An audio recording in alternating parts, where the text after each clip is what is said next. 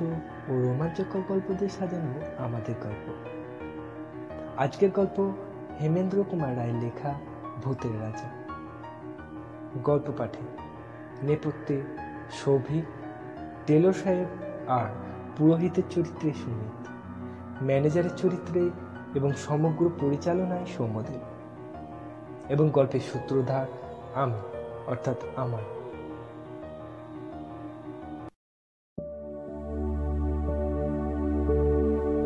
সরকারি কাজে বিদেশে থাকি। ছুটি নিয়ে দেশে ফিরছি। সাঁওতাল পরগনার যে জায়গায় আমার কর্মস্থল ছিল, সেখান থেকে স্টেশন যেতে হলে প্রায় তিরিশ মাইলের পথ পার হতে হবে, পাহাড়ি পথ। এক এক মাইল হচ্ছে দু তিন মাইলের ধাক্কা। তার উপরে রাতের বেলায় পথে বাঘ ভাল্লুকের সঙ্গেও আলাপ হওয়ার সম্ভাবনা কম নেই। সকালবেলায় বেরোলেও মাঝপথে সন্ধ্যা হবেই, তখন একটা আশ্রয়ের দরকার। মাঝপথের কাছাকাছি স্থানীয় রাজার একটি শিকার কুটি ছিল। রাজা বা তার বন্ধুরা শিকারে বেরোলে এই কুটি হতো তাদের প্রধান আস্তানা। রাজার ম্যানেজারের সঙ্গে আলাপ ছিল। তাকে গিয়ে অনুরোধ জানালাম, শিকার কুঠিতে একটা রাতের জন্য আমাকে মাথা গোঁচবার জায়গা দিতে হবে। ম্যানেজার বললেন, এখন শিকারের সময় নয়, কুটি খালিই পড়ে আছে। আপনি এক রাত কেন, এক মাস থাকতে পারেন? এখানকার টেলর সাহেবও আজ রাতটা সেখানে বিশ্রাম করবেন। কুটিতে আরও ঘর আছে আপনার থাকবার কোনো অসুবিধা হবে না। কিন্তু কিন্তু? কিন্তু কি? কিন্তু আপনি সেখানে রাত কাটাতে পারবেন কি? কেন পারব না? লোকের মুখে শুনি কুটিতে নাকি অপদেবতার ভয় আছে। অপদেবতা? হ্যাঁ অপদেবতা ছাড়া আর কি বলব বলুন তো? কুঠির পাশেই শালবনের ভেতর সাঁওতালদের এক ভুতুরে দেবতা আছে। সেই দেবতা নাকি ভূতের রাজা। তার ভয়ে সাঁওতালরা পর্যন্ত সন্ধ্যার পর ওখানে ধার মারায় না। তারা বলে তাদের দেবতা নাকি রাতের বেলায় কুটির ভেতরে ঘুমোতে আসে। আমি হো হো করে হেসে বললাম, বেশ তো, মানুষ হয়ে দেবতার সঙ্গে রাত্রিবাস করব। এ তো মস্ত পুণ্যের কথা, আমি রাজি। ম্যানেজার বললেন আমি অবশ্য ছেলে মানুষই কথায় ততটা বিশ্বাস করি না। তবু বলা তো যায় না। যথাসময়ে ডুলিতে চড়ে রওনা হয়ে সন্ধ্যার কিছু আগেই শিকার কুঠিতে পৌঁছালাম। ডুলি বেয়ারা বলে গেল, মাইল তিনেক তফাতে একটা গায়ে গিয়ে তারা আজকের রাতটা কাটাবে। কাল সকালে আবার ডুলি নিয়ে আসবে। কুঠির বারান্দায় একখানা বেতের চেয়ারে বসে টেলর সাহেব তামাকের পাইপ টানছিলেন। সাহেবের সাথে আমারও বেশ পরিচয় ছিল। আমাকে দেখে সাহেব বললেন এই যে গুপ্ত যে তুমি কোথায় যাচ্ছ? ছুটি নিয়ে দেশে ফিরছি। তুমি? আমি একটু হোমে যাচ্ছি। তুমি কি আজ সেখানে থাকবে? হ্যাঁ সাহেব। বেশ বেশ দুজনে একসঙ্গে রাত কাটানো যাবে। এ ভালোই হলো। দুজন কেন সাহেব? তিনজন। চিনছো না আবার কি? তুমি কি আমার আর্ধালির কথা বলছো? ও তাকে আমি মানুষের মধ্যে গণ্যই করি না। না সাহেব তোমার আরলাদির কথা বলছি না। তবে কি কুঠির দরওয়ানের কথা ভাবছ? না সেটু রাত্রে এখানে থাকে না। না না না দরবানের কথা বলছি না। তুমি কি শোনোনি সাহেব? সাঁওতালদের এক দেবতা রাত্রে আমাদের সঙ্গী হতে পারেন। টেলর হেসে বলল ও শুনেছি বটে। তা সেরূপ কথার এক বর্ণও আমি বিশ্বাস করি না। তুমি করো নাকি? করলে কি এখানে একলা রাত কাটতে আসি? টেলর সাহেব পাইপে তিন চারটে টান মেরে বলল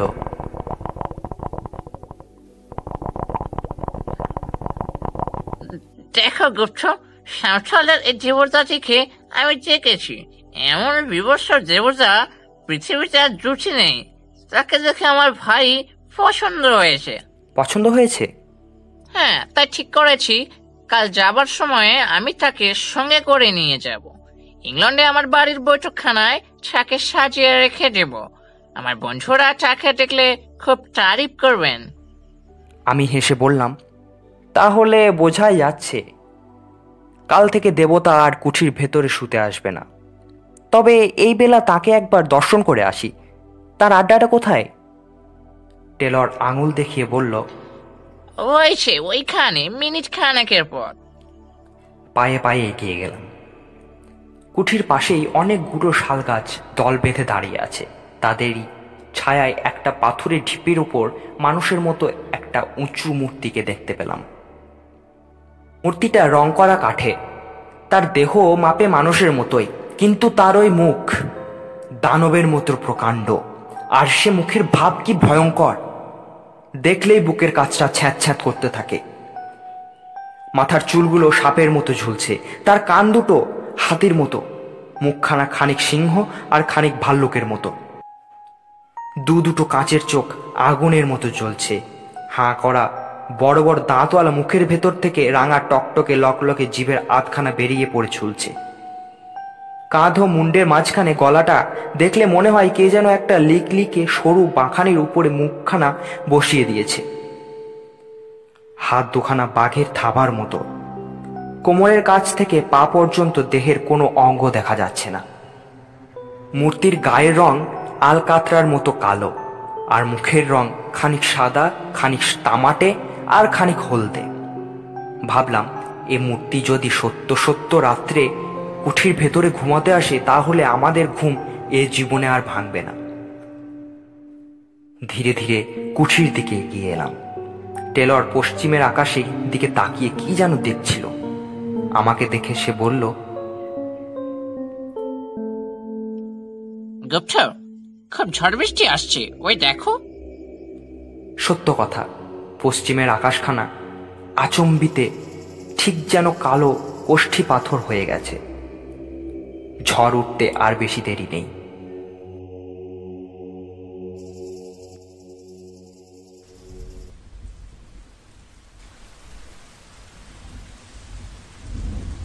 ঝড় এসে সমস্ত অরণ্যকে জাগিয়ে দিয়ে গেছে। এখন বৃষ্টি পড়ছে মুষলধারে। অনেক রাত। টেলরের নিমন্ত্রণ নিয়ে তার সঙ্গে গল্প করতে করতে অনেকক্ষণ আগেই ডিনার খেয়েছি। এখন টেলর তার ঘরে হয়তো দিব্যি আরামে নিদ্রা দিচ্ছে। কিন্তু আমার চোখে ঘুম নেই। ভুট্টুত আমি মানি না। তবু কেন জানি না মনটা কেমন খুঁতখুত করছে। রাজার সেই ম্যানেজারের কথাগুলো আর সাঁওতাল দেবতার সেই ভয়ানক মুখ মনের মধ্যে দিয়ে ক্রমাগত আনাগোনা করছে। যত তাদের ভুলবার চেষ্টা করি আজে বাজে নানান কথা ভেবে, তত তারা মনের ওপর চেপে বসে। নরম মাটির উপরে ভারী পায়ের দাগের মতো। বাইরে বৃষ্টি পড়ছে ঝমঝম করে। মাঝে মাঝে ঝোড়ো দমকা হওয়া হু হু করে উঠছে। যেন কোনো আহত আত্মার কান্না। চারদিক থেকে বনের গাছপালাগুলো মরমর করে যেন কোনো শত্রুকে অভিশাপ দিচ্ছে। তারই ভিতর থেকে একবার শুনলাম হায়নার অট্টহাসি।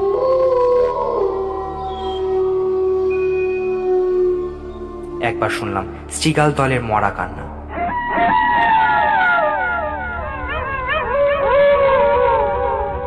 বাঘের গর্জন।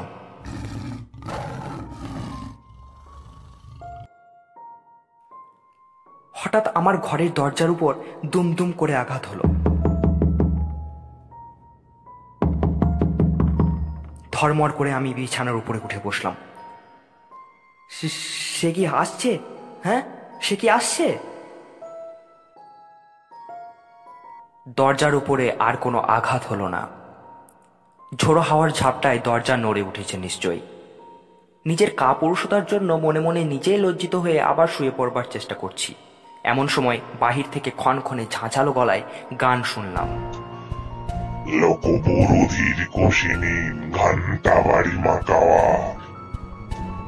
লোকবরধির কোষিনী ঘন্টাবাড়ি মাকাওয়া। এ গান তো, এ গান তো সাঁওতালি ভাষায়। নিশ্চয়ই কোনো সাঁওতাল গান গাইছে। কিন্তু এত রাতে এমন ঝড় বাদলে এই হিংস্র জন্তু ভরা গভীর অরণ্যের মধ্যে কোন সাঁওতাল মনের আনন্দে সব করে গান গাইতে আসবে? হঠাৎ আবার দরজার উপরে ঘন ঘন আঘাত হলো। এবারে আরও জোরে। আমার সমস্ত শরীর রোমাঞ্চিত হয়ে উঠল। এ এ তো ঝড়ের ধাক্কা নয়। এ যেন, এ যে সত্যি সত্যি কে যেন দরজা ঠেলছে। তবে কি সে এসছে? তবে কি সে এসছে ঘুমোতে? আবার গান শুনলাম। এবারে আমার খুব কাছে, একেবারে কুঠির বারান্দার উপরে। সেই তীব্র ক্ষণক্ষণে গলার গান। লকবুরুধির কুশিনীন ঘান্টা বাড়ি মাকাওয়া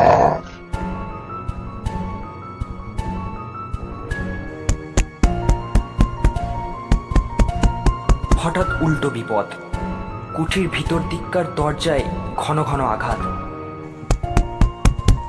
ভিতরে বাইরে বিপদ দেখে প্রায় যখন হাল ছেড়ে দিয়ে বসেছি এমনি সময় শুনলাম ক্যাপটা ক্যাপটা ভগবানের দোহাই খোলো দরজা খোলো শিগগির। আমার ঘরের দরজায় ক্রমাগত কে লাথি মারছে আর গান গাইছে। তুমি কি দরজার কাছে গিয়ে আমায় ডাকছিলে? না না। আমি আমার বিছানা ছেড়ে এক পাও নড়িনি, কিন্তু আমারও ঘরের দরজায় কে যেন নাচছে আর গান গাইছে।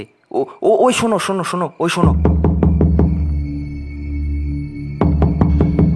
লকবুরুধির কুশিনীন ঘান্টা বাড়ি মাকাওয়া।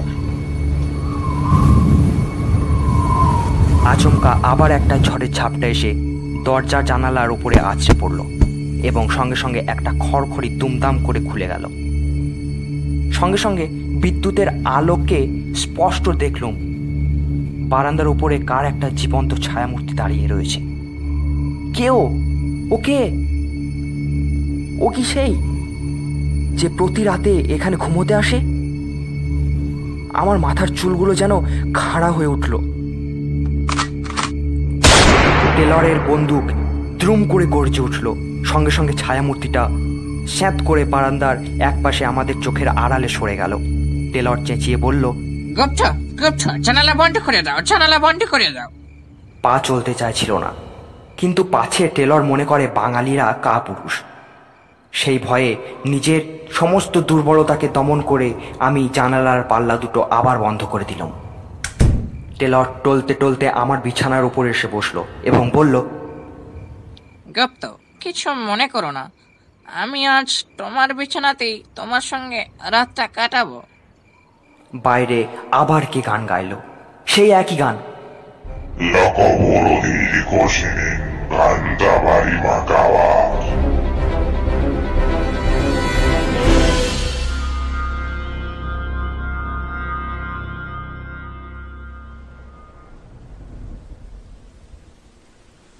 সকালবেলা।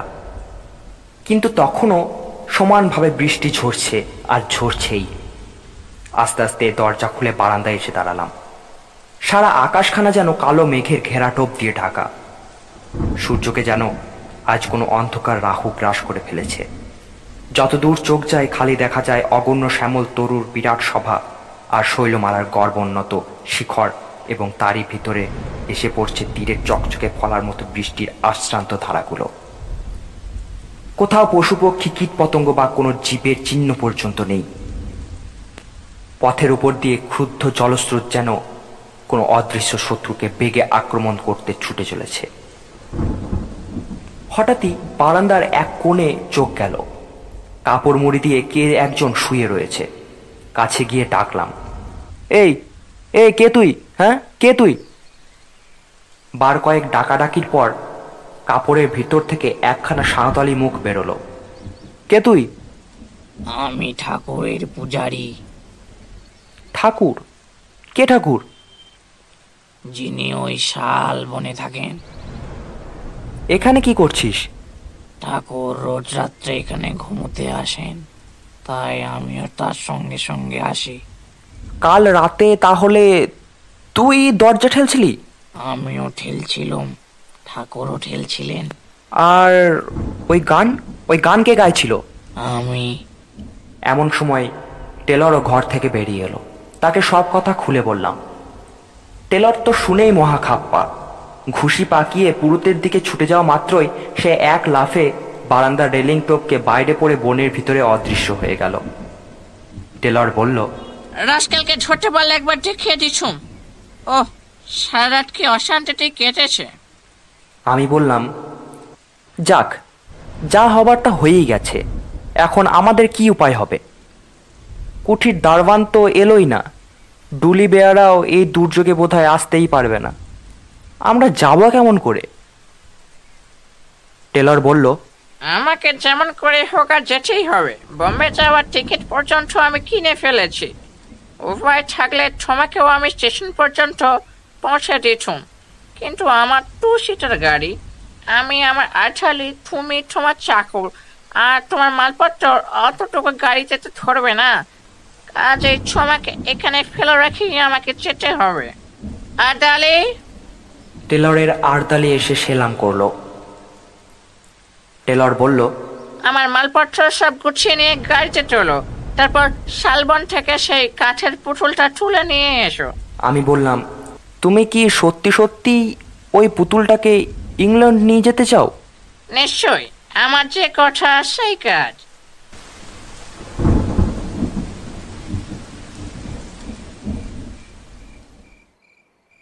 আবার রাত এলো। বৃষ্টি এখনও থামেনি। আমি এখনও কুঠিতে বন্দি হয়ে আছি। টেলর চলে গেছে এবং যাওয়ার সময় সাঁওতালদের ভূতের রাজাকেও নিয়ে গেছে। সে আর এই কুঠির ভিতরে ঘুমোতে আসবে না। চোখে ঘুম আসছিল না। একখানা ইংরেজি নোভেল বার করে পড়তে বসলুম। ঘণ্টা দেড়েক পর তন্দ্রার আবেশ এলো। আলোটা কমিয়ে দিয়ে শয়নের উপক্রম করছি। এমন সময় শুনলাম, বাইরের সিঁড়ির উপরে আওয়াজ এলো ঠক ঠক করে। ঠিক যেন কাঠের আওয়াজ। ঠক ঠক করতে করতে আওয়াজটা আমার ঘরের কাজ বরাবর এলো। তারপর দরজার উপরে শুনলাম, ধাক্কার পর ধাক্কা। কি আপদ? টেলর তো পুতুলটাকে নিয়ে কোন সকালে চলে গিয়েছে। আবার কে জ্বালাতে এলো? নিশ্চয়ই সে সাঁওতাল পুরুত বেটা সে হতভাগা রোজ এখানে আরাম করে ঘুমোয় আর চারিদিকে রটিয়ে বেড়ায়, কুঠির ভিতরে ভূতের রাজা শুতে আসেন। ধাক্কার জোর ক্রমেই বেড়ে চলেছে। একবার ভাবলাম দরজা খুলে পুরুষটাকে লাথি দিয়ে তাড়িয়ে দিই। তারপর মনে হলো, সে কাজ ঠিক হবে না। এই দুর্যোগে বিজন জঙ্গলের ভিতর রাত্রে একলা আমি এখানে আছি। যদি কোনো দুষ্ট লোক কুমতলবে এসে থাকে? বন্দুকটা নিয়ে দরজার সামনে গিয়ে দাঁড়ালাম। দরজার এক জায়গায় একটা ছ্যাদা ছিল। বন্দুকের নলটা সেইখানে রেখে চেঁচিয়ে বললাম, কে আছো? চলে যাও। নইলে এখনই আমি তোমাকে বন্দুক ছুড়ব। কি আজব? কোনো জবাব নেই। এখনও আমার কথা শোনো। নইলে বাইরে বিশ্রী গলায় কে যেন হাসতে লাগল। আমি বন্দুকের ঘোড়াটা টিপলাম। সঙ্গে সঙ্গে দরজার উপরে ধাক্কাও থেমে গেল। ঠক ঠক করে একটা আওয়াজ ঘরের কাছ থেকে দূরে সরে যেতে লাগল। তারপর কুঠির সিঁড়ির উপরে শব্দ শুনলাম। খানিক পরে অনেক দূর থেকে আবার সেই বিশ্রী হাসি শোনা গেল। সে হাসি যেন অমানসিক। শরীরে রক্ত যেন জল করে দেয়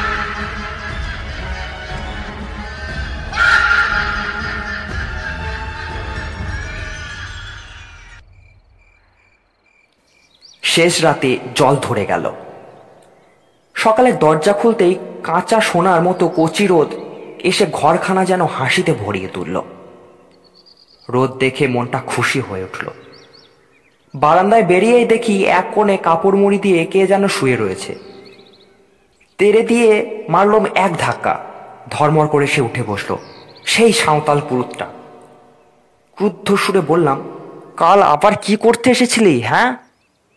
ভারী চালাকি পেয়েছিস না? হুম? লোকটার মুখের ভাব একটুও বদলালো না।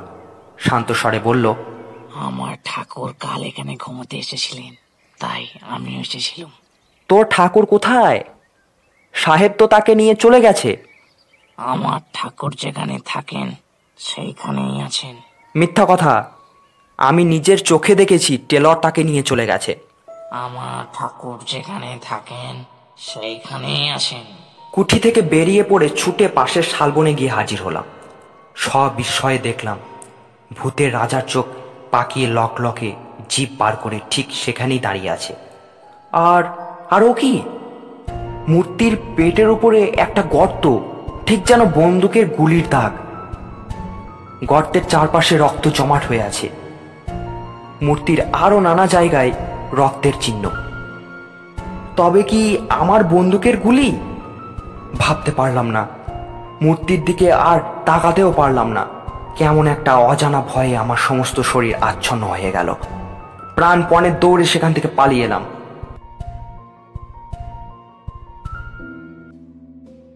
কলকাতায় ফিরে এসেই খবরের কাগজে এই বিবরণ পড়লাম। সাঁওতাল পরগনার police superintendent mister J Taylor কর্ম হতে অবসর নিয়ে বিলেত যাচ্ছিলেন। কিন্তু পথের মধ্যে এক বিপদে পড়ে খুব সম্ভবত তিনি প্রাণ হারিয়েছেন। স্থানীয় জঙ্গলের ভেতরে তার মোটর গাড়ি পাওয়া গেছে। মোটরের উপরে, ভিতরে ও চারপাশে রক্তের দাগ। কিন্তু মিস্টার টেলার ও তার আর্দালির কোনো সন্ধান পাওয়া যায়নি। পুলিশ সন্দেহ করছে মিস্টার টেলার ও তার আর্দালিকে বাঘ বা অন্য কোনো হিংস্র জন্তু আক্রমণ করেছে। নিকটস্থ জঙ্গলে এক নরখাদক বাঘের সন্ধান পাওয়া গেছে। সেই ভুতুরে মূর্তির গায়ে যে রক্তের দাগ লেগেছিল তাহলে সেই রক্ত হচ্ছে হতভাগ্য টেলর ও তার আর্দালির গায়ে রক্ত? এবং সেই সাঁওতাল পুরুতটায় নিশ্চয়ই কোনোভাবে খবর পেয়ে ভূতের রাজাকে আবার শালবনে ফিরিয়ে এনেছিল। মনকে এই বলে প্রবোধ দিলাম বটে। কিন্তু প্রতিজ্ঞা করলাম শিকার কুঠিতে আর কোনো রাত্রি বাস করব না। কি থেকে কি হয়ে যায়, কে জানে।